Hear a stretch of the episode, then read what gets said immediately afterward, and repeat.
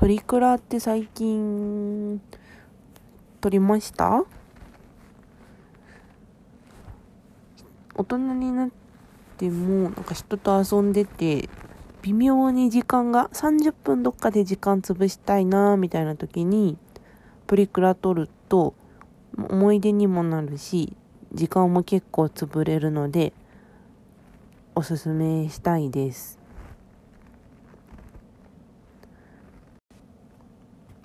私のファーストプリクラはおそらく幼稚園の時に家族と撮ったのが最初だと思うな。落書きとか顔の補正とか写りの補正とかは特にない。あの固定のフレームに動物園とかにある。固定のフレームと一緒に写真が撮れるみたいな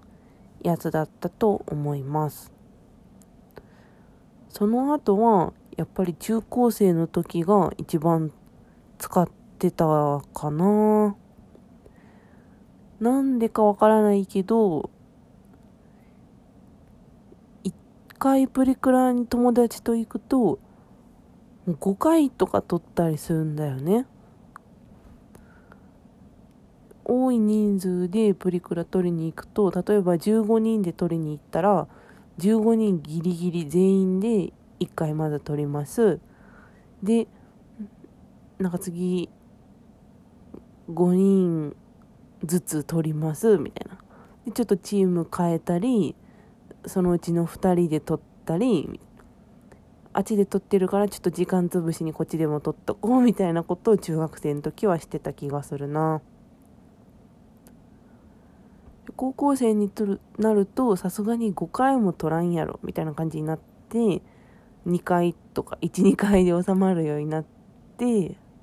で全然高校生なんか若造なのに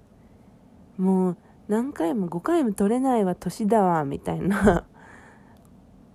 そういう遊びをする謎の高校時代でしたね。その時のプリクラは目を大きくしたり肌明るくしの色明るくしたりはできた気がするけどこの間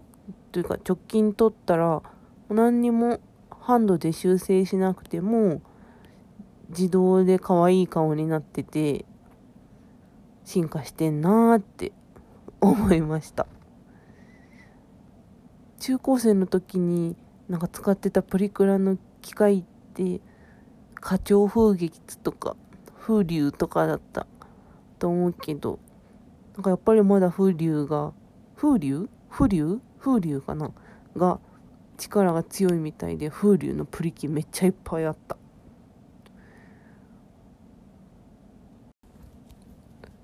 プリクラが置いてるゲームセンターとかあとプリ機のとこって男性だけでは入店できないようになってんだよね。理由はなんとなく察しがつくけど男性だけでプリクラ撮りたいことってないんかな。だ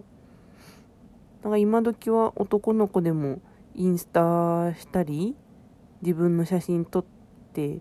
人に見せるのが人って多いと思うから例えばなんか証明写真みたいに 駅のとこに1台プリクラ機置いてて通りすがりに撮れるみたいに。そんなんあったら面白いんじゃないでしょうか。プリクラってシールになっててさそれをプリ帳に貼ったりして可愛く作ってたよね。直近で撮ったやつはもうシールになってなくてプラスチックの板みたいな。しかも私が撮ったやつはスケルトンが選べてスケルトンのやつにしたんだよね。スマホのケースカバーとかに入れててそれはそれで可愛いなって思ったんだけどプリクラもやっぱりデータが主流になってんのかな？私たちが頑張ってプリ帳を作ってたのが代わりにインスタとかに貼っつけて思い出帳になってるんだろうな。それはそれで可愛いしいいかなって思った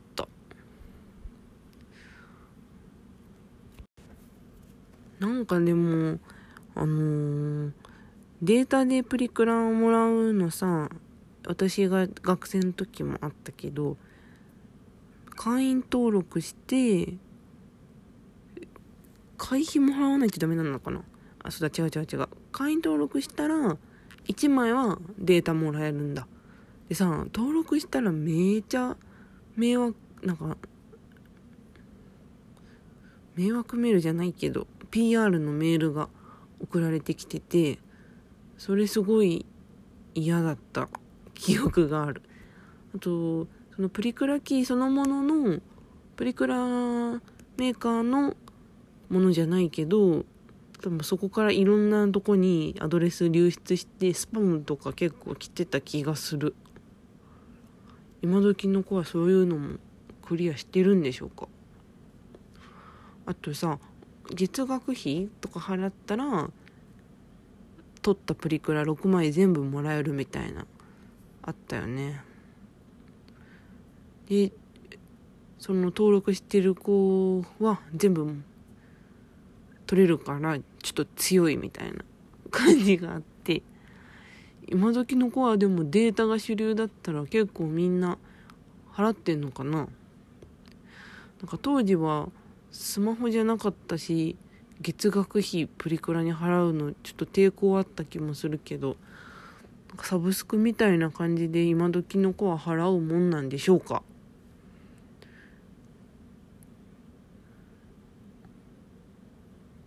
音楽アプリとか音楽の配信アプリとか